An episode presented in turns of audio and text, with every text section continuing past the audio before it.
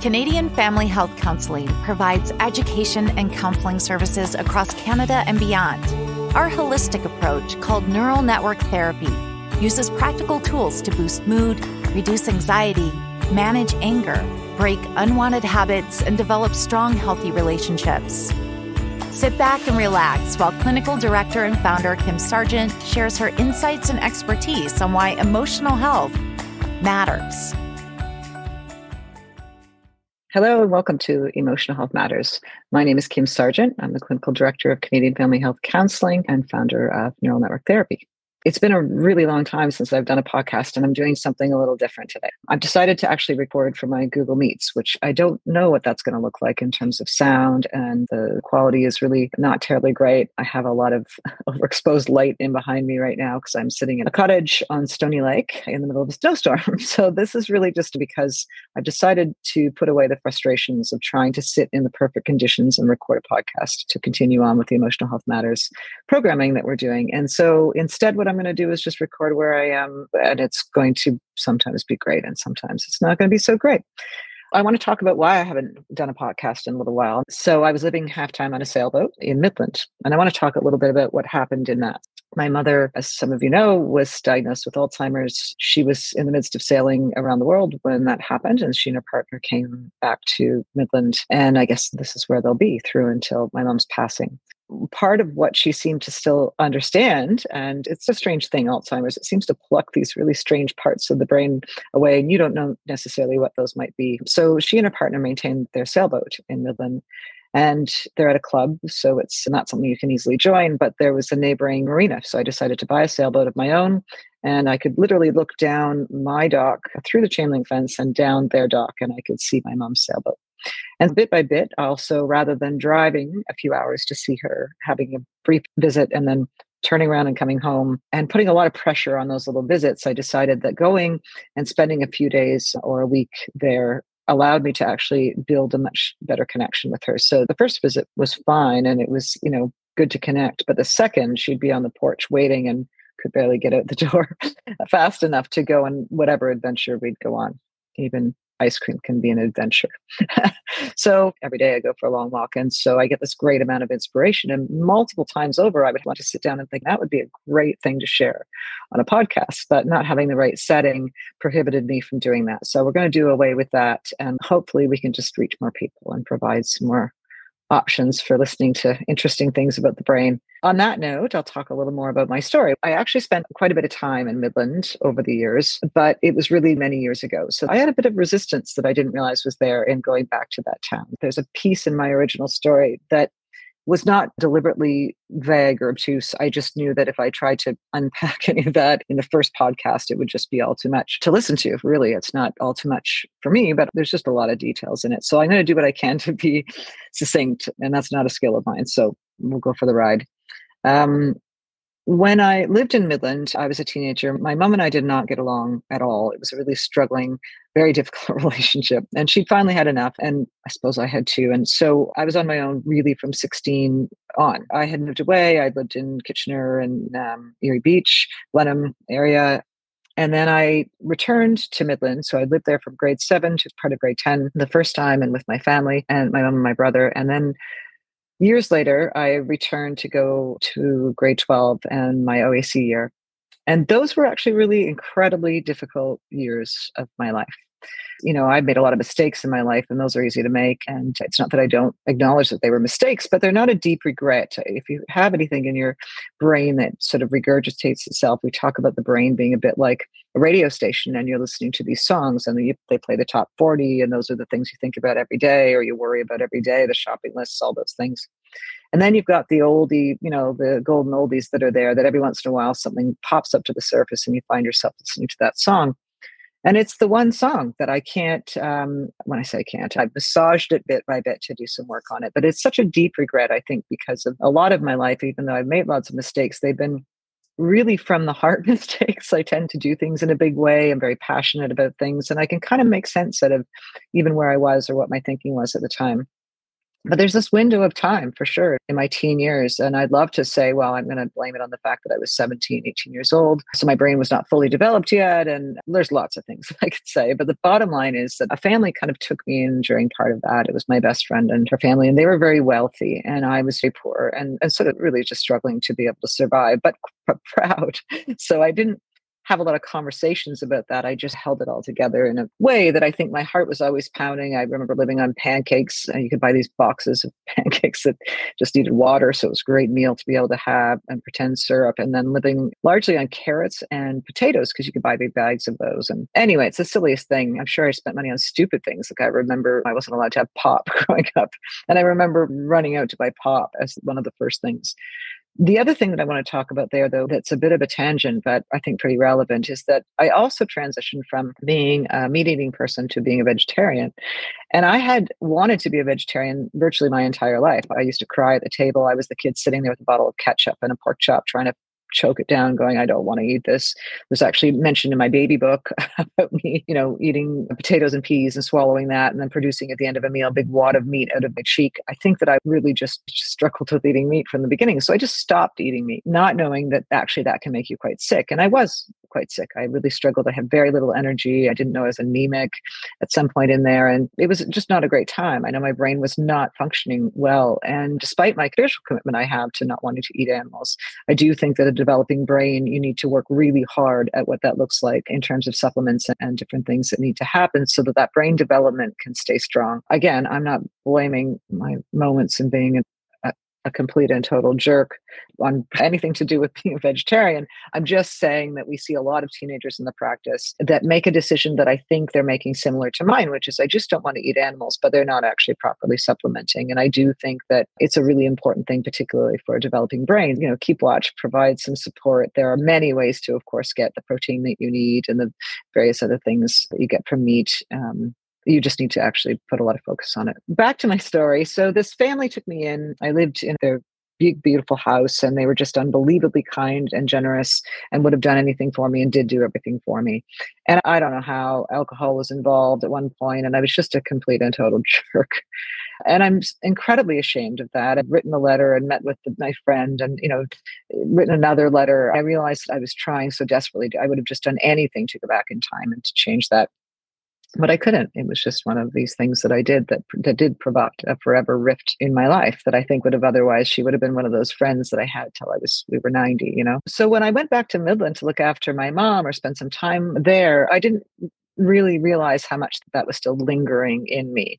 I have this tendency to climb up into my brain and bounce it around and talk about things so that I think we're good. And I kind of forgo, I think it's a bit of a hazard actually for people in my field, because we understand exactly what the impact is of things. We can really speak skillfully to the language of emotion and what's going on. That sometimes it means that you're doing the intellectual work, but you're not doing the feeling work of what's going on. And that's a very different thing, sitting with hard emotions and being able to not jump into your brain to be able to process them, but just sit with it. So I took a lot of walks. And number one, I was pretty impressed that I managed to live in the town of Midland, which has a lot of big hills. If you're familiar with it at all, I cleaned houses to survive, to put myself through high school. And I just realized that I did a lot of walking and riding a bike, but it allowed me to really connect with this young person and realize, I was 17 years old. Like when I look at my children or look back to my children at the age of 17, they were children. And that helped me to see, and it offered me some of, I think, probably what I needed more than anything, which was some forgiveness of myself. And that's, you know, it's a difficult thing. It's not something you can decide upon. I think it actually arrives when you stay with things long enough. So being in the town of Midland, this is where my parents grew up. My dad on the wrong side of the tracks and from a very poor family that was a very funny family. And my mom from the Upper East Side. And their meeting and their life together there also was something that I was doing a bit of processing about. They seemed like such different people, which at the time, as if you've heard some of the earlier podcasts, we've talked about sort of 25 and 30, we do much more settling into who we are. And I think in that time, who we are attracted to changes quite a bit. But most people, like at my parents' age, most boomers, they got married right out of high school. And my family was no exception. And those matches, I think, don't survive quite as well. Even today, what's interesting that we see is that brain development that's finishing up between 25 and 30 for both boys and girls. Girls, our brains tend to settle in really about 25. Boys tend to be closer to the 30 mark. I don't think that's shocking for anybody. Certainly insurance companies are aware of that, which is why boys tend to spend a lot more on their insurance. I think that by the time you're 30, you've settled into who you are. You're not looking to complete you. If you want to do a Jerry Maguire on that, for those of you who will understand the reference, you're looking instead to say, I really like who I am, and I like that I'm attracted to people that are actually like me as opposed to my opposites. But my parents, they were two different people. And so in this time in Midland, back and forth, there was a lot going on, dealing with losing my mom bit by bit and advancing that cause each time. And meeting up with my 17-year-old self and sitting with what all that meant and what that looked like. So we've had a break between then and now to be sharing much of anything, to move forward in any of my own emotional growth. I think emotional growth is something that needs to happen in stages. Even running a counseling practice, I like seeing people really diving in and diving deep for maybe 3 months and then taking a little break and then come on back to it in a few months. Give some time to integrate. You know, it's important in our growth. We're just in the midst of developing journals to that effect that are saying, go hard for a little bit, but don't commit to a year of doing things. A year is a really long time.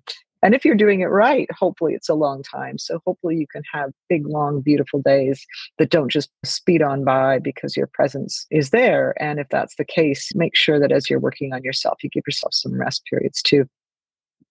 So with all of that, I guess the last thing I want to talk about is the title of this podcast, which would make some sense. So one of the days I was driving into Midland, I realized that here I am driving into this town that brought up all of this emotion. And one of the things I remember very desperately about that town was being very hungry, physically hungry, and realizing that here I was as an adult driving in and plugging in my car and going down the dock to my sailboat and sitting on this old clunky sailboat, but this sailboat, and realizing I don't think I could have imagined that I would have been here back when I was 17 years old. I think that my life trajectory was not looking great for a while there. So I had a moment of feeling quite proud of myself. And I think that there was peace made at that point. But one story that occurred to me ended up quite a funny turnaround time. When I think about something, or I go back in time, or I've got a moment and suddenly the evidence comes to me in physical form and in the world someplace, something shows up in my experience, or that phone call comes in from somebody who's just been thinking about, I call it a turnaround time. And if it takes a long time for that to happen, all right, okay, I'm doing okay in life. But if it's a quick turnaround time, I always feel like, I'm doing pretty well. I'm in alignment right now.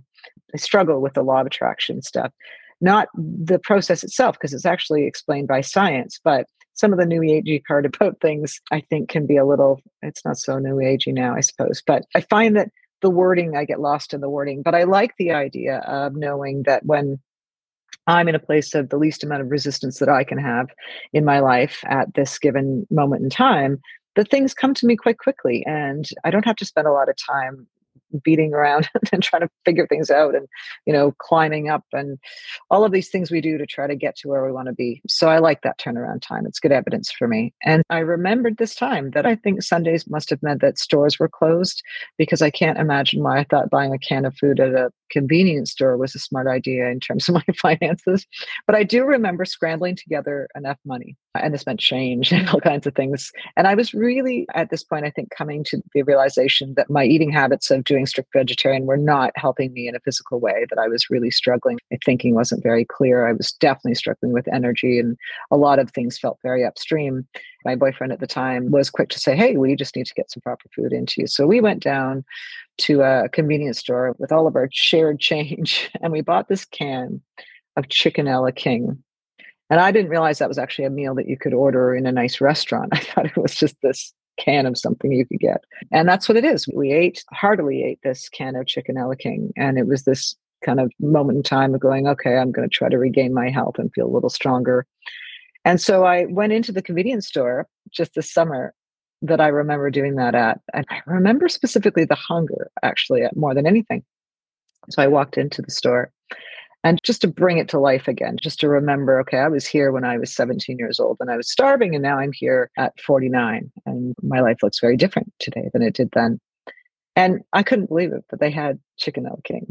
So I bought that can and I brought it back to my sailboat and I put it out beside this really cute little part that I could always just walk in the sailboat and see. And it just helped to remind me of where I was then and where I am now. I think that the largest part of that were the people that I've met in my life that have been so beautiful and so attentive and so kind, loving, the people that have put up with me when I was pushing back because I didn't feel so lovable, the people that have been there for me throughout my career when I realized I had something to offer because of the things that I had experienced in my life. So that would be the biggest part of what happened. But I think the other part, the very personal and quiet part of what allowed me to grow as a human, was that from a very young age, there was this time when I would write long lists of all these things that had happened. So the struggles I'd had moving and being a smart kid in a school, but teased so terribly because of it, going through all kinds of different things, I think. And at some point I flipped that and I started writing as though I wanted things to be. And so instead of a daily journal of recording negative experiences of my life, the things that were going really terribly wrong for me, I started to flip those things, those very things, and write them in the affirmative or in a positive way, write what I wanted to have happen instead of what actually happened. And I was thinking about this just the other day. We just had major tech issues. I think it was on Monday of this week. And every single thing went down, it seemed. The computer wasn't working and my phone needed a funny update and my car did the same thing. And all these things just suddenly stopped working. And of course, my level of frustration was on the rise as the day continued on. It's a perfectly reasonable thing to do that. But by the time I'd made my way home, I started into my journal. I do a journal not about the daily things that have happened in any kind of a blowing off steam way, because I've learned over the years, and this is relevant to how I got to here, I've learned over the years that writing things down that are negative, that have happened, mean that I don't live them just the one time that they happened, that I really didn't want to have them happen.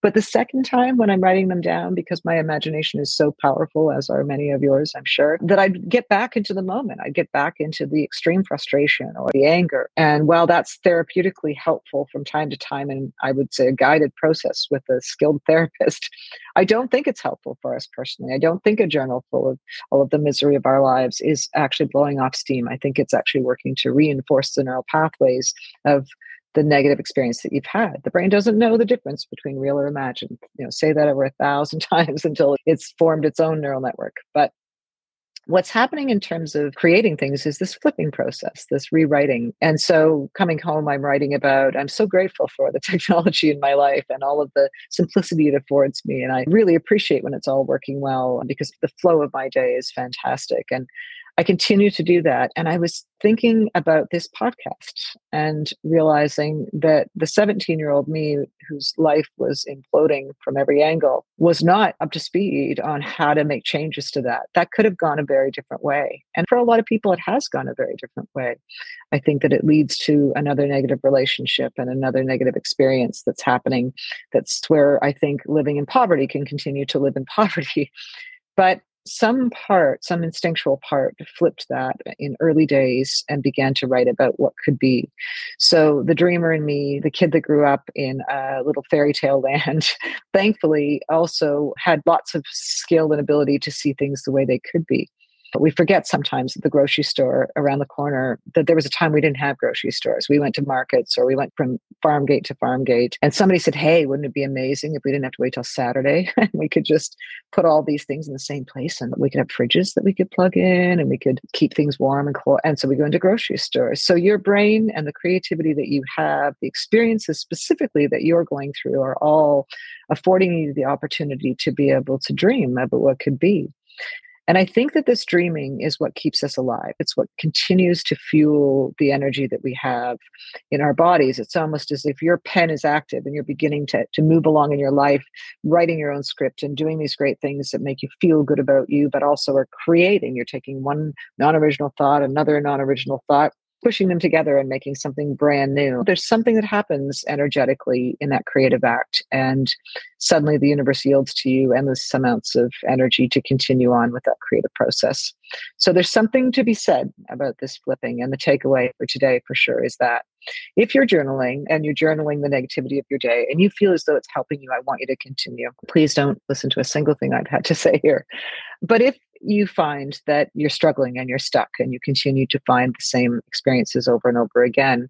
What I didn't know at 17, and we do know now, is that the brain has to look for two things. It needs to know what it's looking for in order to find it out there in the world. So you can do this. You can do it by watching movies. I love Disney, but something a little step up from Disney. So you can be a little more natural about what it is that you're looking to see, a relationship that you're looking for, something that's happening in a workplace environment that you think is really healthy and fun that you'd like to find yourself in.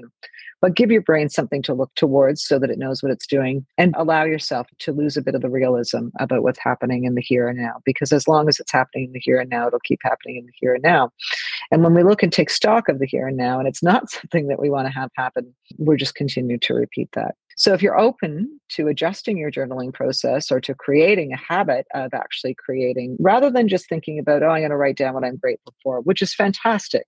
I think that's a really good thing to do. I'm just saying, you know, maybe you can get playful with the idea of looking at the what is-ness of your life and rewriting it the way you'd like it to be. So I'll leave you with that.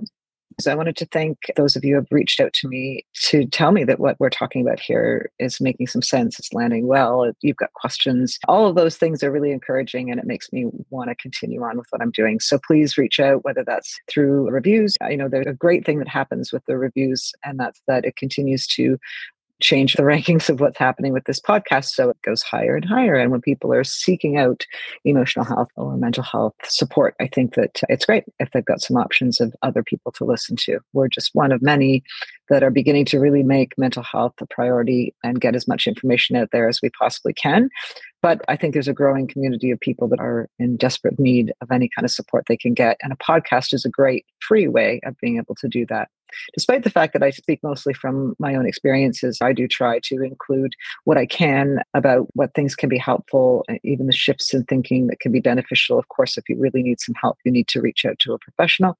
If you're interested in neural network therapy, we offer that, but there are professionals in your community, wherever you might be, that can be of help. And now many people are doing what we're doing. So we work with people from around the world because we can meet with them online. And it's just making therapy that much more accessible, which is fantastic. And although what's happened with the pandemic has been really terrible for mental health, you know, the mental health crisis was here long before. That's just an outcome that I think more people are seeing as we go along. Until next time. If you like what you've heard on today's podcast and want to learn more about our counseling and education services, visit our website at canadianfamilyhealth.ca, because health and happiness begin with you.